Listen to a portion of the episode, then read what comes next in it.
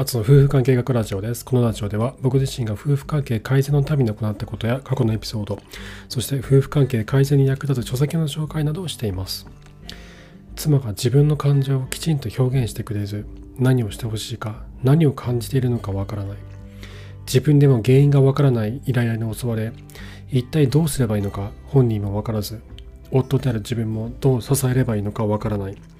ただただ心の奥から揺さぶられず不快な感情に振り回され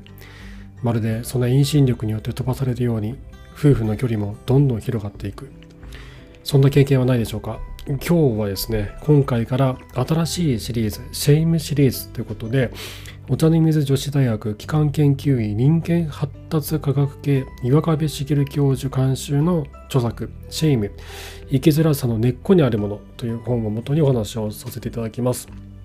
シェイミっていうのは恥ってことですね。恥と夫婦関係どんな関係があるのって思うんですが、えー、結構僕はこれ大きな関係性があるなと思ってるんですね。恥とはそもそも何なのかそして恥という感情が夫婦関係にどのような悪影響を与えるのかそしてその上で僕らはどうしたらいいのかということをこのシリーズで話していこうと思っています。で第1回目の今日はですね恥を含む人間が持っているいろいろな感情がありますよね。そういった感情の種類ですとかそれぞれの役割について本書をもとにお話をしていこうと思います。まずですね感情を表現することということは生物として生き残るためのコミュニケーション手段だと本書では書かれているんですね。でこれについてはですねこの後お話をしていく内容を聞いていただければ多分あそういうことかっていうのは分かってくるかなと思います。えっと、この感情がどうやって起こるかっていうのそのプログラムは大脳脳の大脳の辺縁系っていうところをスタート地点として体中にこう張り巡されてるというふうに言われてるんですね。そしてこれはほとんどの哺乳類がそうらしいんですよ。犬猿も同じってことらしいんです。でみんな同じような感情の反応ってしますよね。犬も猿も人も。怒りを感じると顔が赤くなって心臓がドキドキする。恐怖を感じると体が縮こまったりもしくはすぐに逃げられるように筋肉に緊張が走る。不安を感じると手足に汗をかいたり心臓がドキドキしたりする。これは 人も猿も一緒なんですね。だけど自分の感情をどう感じてそれにどんな意味を与えるかというのはこれは人はですね社会的な文化背景とか個人的な背景によって変わってくるというふうに言われています。例えば男は泣くもんじゃないとか女が怒るのはみっともないとかこういった文化背景がその人の後ろにあると自分の感情を抑えてしまう習慣ができちゃうんですよね。泣いちゃダメなんだとか怒っちゃダメなんだみたいな風に自分の感情を抑えてしまう。そういった癖ができちゃうってことなんです。で夫婦関係に照らし合わせて言うと辛いことがあっても男は愚痴を言っちゃいけないとか辛いことがあっても家事育児に関することは夫に頼っちゃいけないとか自分でやんなきゃダメだといったような文化的背景があった場合これはもう昭和の価値観とかですね。でこの価値観で僕らの親世代が持っているものが多いと思うんですがこれがこう受け継がれてしまっているケースっていうのは本当に多いと思うんですそれをも自分で明言してる人もいるしそういった文化的背景にこう逆らいたいと思っているんだけど自分の中にこう染み込んでる無意識の中でこういった文化的背景が自分の背景にあるっていう場合もあります。でこういったようにですねあの辛いことがあっても男が愚痴を言っちゃいけないとかと辛いことがあっても家事育児はもう私がやんなきゃダメだっていうふうな文化的背景を持っている場合その人は男性だったら妻に対して素直な感情を言うことができなくなって女性だったら夫に家事育児のヘルプを出しづらくなるんじゃないかって思うんですね。でこういった背景に感情の問題があったり恥といった問題があったりするなって思うんです。もし自分が妻えっと、妻に対して自分のこの柔らかな感情を口に出せない自分のソフトな感情を妻に伝えられないもしくは夫に対して素直にヘルプを出せない。そういったことがあるんだったら自分の文化的背景によって社会的な背景によってそうなってそうなってしまっているんじゃないかってことを考えてみるとちょっと楽になるんじゃないかなと思うんですね。自分のせいじゃないってことが分かるので。あと自分で自分の感情に気づけないという問題も人は抱えていると思うんですね。そしてこれも夫婦関係に大きな影響を与えているなと思うんです。本書ではこの本ではですね自分の感情に鈍感になってしまう原因を情動調律というものを使って説明してます。ちょっと難しく感じると思うんですけどこれすごい簡単な話なんですよ。笑っている赤ちゃんに対して「あら楽しいのね」って「嬉しいのね可愛いわね」ってこう笑いかけると赤ちゃんも親もニコニコするじゃないですか。あれってお互いに感情の波長を合わせているんですよね。楽しいという波長を合わせている。そのお互いに感情の波長を合わせることを情動調律って言うんですね。情動っていうのは感情のことですね。調律というのは波長を合わせるってことなんですがピアノの調律師っていう仕事をしてる方がいますよね。ピアノの音がずれちゃってなんかブロンブロンブロンブロンなんか音ずれてるみたいな時にちょっとピアノを音直してっていう時に呼ぶのがピアノの調律師なんですけどこの人がこのピアノの音を一個一個ポンポンと叩いてで中のあのピアノの中の構造をこういじって直して音を一個一個合わせていくんですけどその作業を調律って言ったりもしますよね。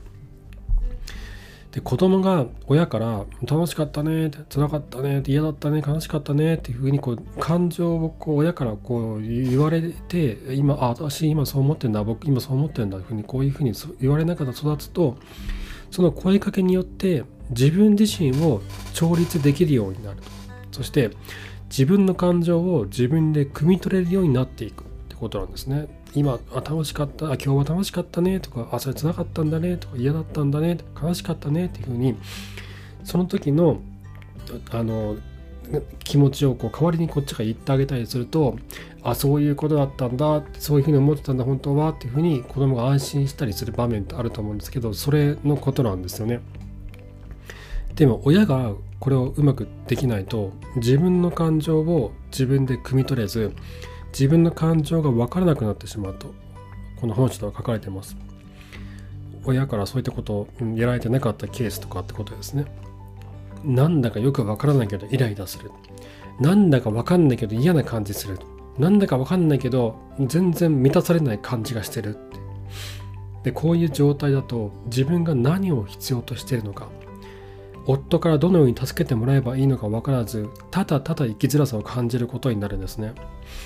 男性でも同じですよね。でこのように自分の感情を抑えることが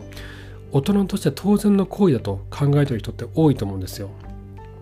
頭でねもうそういうふうにそういうふうにそうもそういうもんだろうっていうふうにこう考えてる人もいるし何もそんな考えてないんだけど無意識の中で実はそういうふうに考えちゃってるっていう人もいると思うんです。でもこの自分の感情を抑えることが大人として当たり前だっていうのって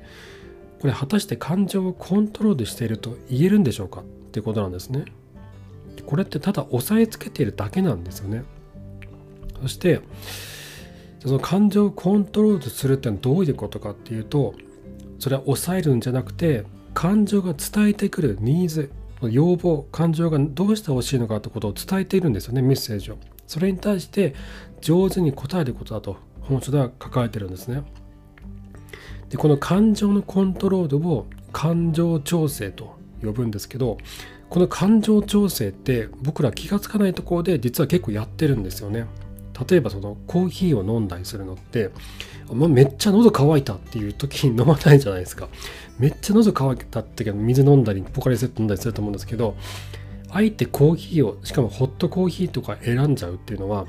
ちょちょっと一息入れたいなとかなんかちょっと疲れたなっていう時にこう一休みするためだったりしますよね。あとお風呂に入ることっていうのもこう気持ちがリフレッシュされるじゃないですか。体洗うためだけじゃないと思うんですよ。で日本の銭湯文化ってめっちゃすごいじゃないですか。こんな根付いてるネックに他にあるのか知りませんけどあちこちに銭湯ありますよね。駅前とかにも必ず銭湯あったりするしあのでっかいあのスーパー銭湯とかも多いし。でこういうのって、まあ、気持ちがリフレッシュされる。そういったニーズが多いからこんだけ多いと思うんですよ銭湯って。でこれって実は日本の社会がストレスを受けやすい文化だからこんなに戦闘文化っていうのが発達したんじゃないかなってちょっと僕思ったりするんですよね。ちょっと余談ですけど。あと食べることとか音楽を聴くことっていうのも感情の調整ですよね。もうなんかすごいむちゃくちゃしてる時とかこう激しいメタルメタルの音楽とか聴くと気持ちが落ち着くとかねあとこれ僕そうだったんですけどその1415歳ぐらいの、えっと、こう感情的に荒れてしまう年齢の時にあのこうロックミュージックとかそういうのにこうハマってそういうのにこう聴き続けると気持ちが落ち着いていくっていうのも結構あったりしてあれも多分感情の調整なんだろうなと思うんですよね。でも悪い感情調整っていうのもあってもう酒を飲んで忘れようとしたりとか暴力的になったりギャンブルしたりリストカットしたりとかこういった方法は感情が訴えているニーズにうまく応えてないってことなんですよね。こう自分の感情に敏感になって自分の感情が訴えるニーズにきちんと向き合うっていうのが大事だってことなんですけどこうあの感情的になるっていうとこうなんかあんまいいことじゃないっていうふうに思われてるじゃないですか。でもこれってもう感情のままにもう自分勝手な行動をするっていうわけじゃなくて自分の感情に敏感になるっていうことでこの2つって別物なんですよね。じゃあもうなんかうわーギャーって言っても好き勝手やるぜっていうのと自分の感情にしっかり敏感になって気をあの感情的になろうっていうのはまた別物なんですよ。人の感情には悲しみ怒り恐怖不安恥といったものがありますけどどれもこれもこう大切に大切な役割があるっていうふうに今度はこの本書では書かれています。例えば悲しみ誰かが亡くなるとお葬式をしたりとかおじいちゃんおばあちゃんとか亡くなった方とかねあのいらっしゃると思うんですけどお葬式するじゃないですか。で家族みんなでこう、ね、涙を流してその人の思い出話とかをしたりしますよね。僕もおじいちゃん亡くなった時にみんなで思い出話とかしたんですけどそうすると残された人々の間でその亡くなった人との絆をお互いに結び直してるそういった作業があるなるなるんですよね。そして悲しい時に流す涙っていうのは心の傷とか疲れを癒す効果もあるっていうんですね。でこれ結構実感してる人多いと思うんですよ。泣いてすっきりするってことあるじゃないですか。あのめっちゃ泣ける映画見てもうボロボロ泣いてすっきりするとかって結構あると思うんですよ。あと子供ってよく泣くじゃないですか。あれって自分の中の悲しみを癒してるんだと思うんですよね。もうどう言語ができない悲しみとか怒りとかがあってで分かってもらえない分かってもらえないっていうか自分も分からないっていうのがあってうわーって泣いちゃうその時にどうしたの？悲しかったんだねってつらかったねっていうふうにこう言われるとこう自分の悲しみをこう癒すことができる涙を流すことによって癒すことができる誰かにこうなんだろうなそう気にかけてもらえることで愛情をもらうことができるんですよね。子供が泣くっていうのは愛情が欲しいっていうサインでもあるっていうことなんです。なかなかこれ答えられるかどうかっていうのとか別問題ですけど愛情が欲しいっていうサインだってことなんですね。あと怒り怒りは自分が他者との間に知らない間に引いていた境界線の存在を教えてくれるというふうに書いてあるんですね。ちょっと分かりづらいかなと思うんですけど自分のこうなんかすごい大事にしてるものがこう傷つけられたりとか自分の尊厳を踏みにじられたと思った時に怒りをこううわって感じるじゃないですか。それって自分の中での大事な部分っていうのを相手がこう勝手にこう乗り越えてきたんですね。自分の境界線を勝手に相手が乗り越えてきてこっちに入ってきたっていう。それをこう教えてくれるんです自分の大事なものがどこにあったのかってことを教えてくれるっていうことでもあるんですね。そうだからこれは大切なもののために行動するエネルギーを与えてくれる感情でもあるというふうに書いてるんですけど例えばその自分の子供が誰かにいじめられたとかそういう時ってそういうなんだろうこういうのって当てはまるなと思うんですよ。自分の大切な存在が傷つけられてそれを守るために怒りというエネルギーが出てくる。そしてそれが解決に向けて前向きな力を与えてくれる。そんなこともあると思うんですよ。だから怒りは怒りは悪いってわけじゃなくてえっと、そういったふうにこう前向きな力を与えてくれる役割もあるってことなんですね。あとは恐怖ですね。もうこれは危険を教えてくれて危険から身を守るための感情ですね。不安これは自分にとって良くないものが近づいているっていう黄色信号。なんか なんかわかんないけどなんかすごい不安なんかなんか怖いとかねっていう気持ちは気をつけようっていうふうにこう教えてくれてる。そしてあの最後恥ですね恥は警告の感情だというふうに本書では書かれています何に対しての警告かっていうと自己イメージを守るためであったり仲間の輪にこう入るための警告の感情だというふうに言ってます。これはね、ちょっとここの文章だけだと分かりづらいんで、第2回目以降からちょっと詳しくこれは説明していきますね。あとですね、ポジティブな感情っていうのもみんな持ってますよね。喜びとか楽し楽しいとかっていう感情。この喜び楽しさっていうのは生きる基本になる感情というふうに言っていて、これ喜びの中でこう人はいろんなことを学べるんですよね。もう好き好きだからできるとか楽しいからできるとかっていうのってあるじゃないですか。楽しいから続く集中できるっていうのは例えば勉強とかもうなんかやらされるからやるとかだと続かないわけですよ僕なんか典型的なんですけどやれって言われると絶対やりたくないタイプだったんですよね。でも自分が楽しいと思ったらめっちゃハマっていくんですよ。だから僕読書がすごい子供の時から大好きでもう本読みまくってて近所にあ近所に子供図書館みたいなのがあったんですよね。普通のおばちゃんがやってる図書施設図書館みたいなのがあってそこに入り浸ってたんですよ。あと小学校の頃あの親がよく図書館に連れて行ってくれてそこで朝から晩までずっと本読んでるとかっていうこともやったりとかしててこれも楽しいから続けられるんですよね。でこういった喜びとか楽しさっていうのは人をクリエイティブにさせる力がある。というふうにも書いてあるんですね。だからこう読書が好きだからこそ僕はこういうふうな発信が好きだったり、えっと、ノートで文章を書いたりとかそういうことも好きだったりするんですよね。あと好奇心。とか興味っていうのは生きていくチャンスを増やす働きをすると言っていてこれがねすごいいいこと書いてるなと僕思ったんですけどあのなんだろうこう、まあ、好奇心っていうとここはどこだろうとか安全かなっていうふうにこう周りを確認することでま、自分の周りをこう安全に保ってるようになるんですよね。生き生きやすくなるんですよね。自分がいる場所に対して。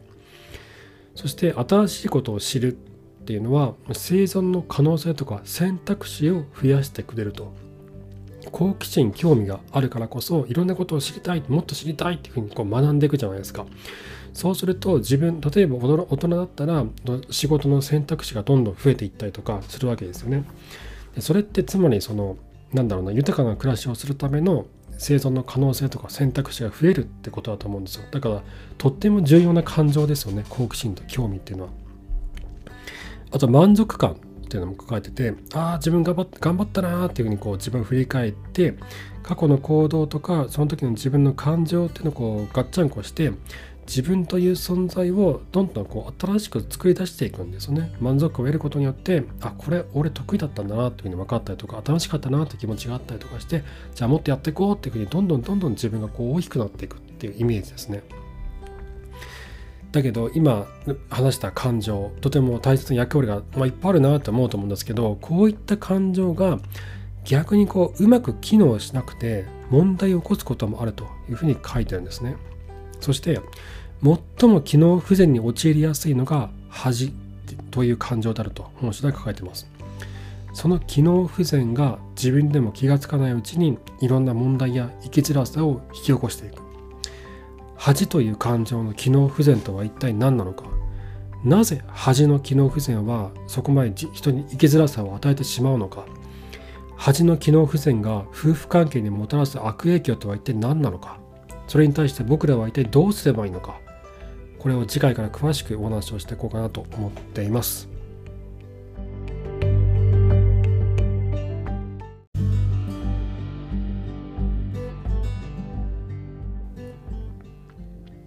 はい、ということで今日からは、えー、 shame シリーズっていうことで、えー、恥についての、えーと、話をしていきたいと思ってるんですけどこれはですねあの冒頭でお話したように岩壁茂教授というお茶の水女子大学の教授がいらっしゃるんですがこの方が監修された本なんですね。でこの方ですね僕がこの間までずっとあのシリーズでお話をしていたスー・ジョンソンの心理学者スー・ジョンソンの著作「私をぎゅっと抱きしめて」あれの監修もされてる方なんですよ。でスー・ジョンソンは感情焦点化療法っていう心理療法を行っている、まあ、元素元祖みたいな方方なんですけどその方のその感情焦点化療法を多分多分この岩壁茂教授が日本でこう広めているのかなんかそのうんなんかそういう感じの多分活動されてるっぽいんですよね。だからこのなんだろうな他の本とかでも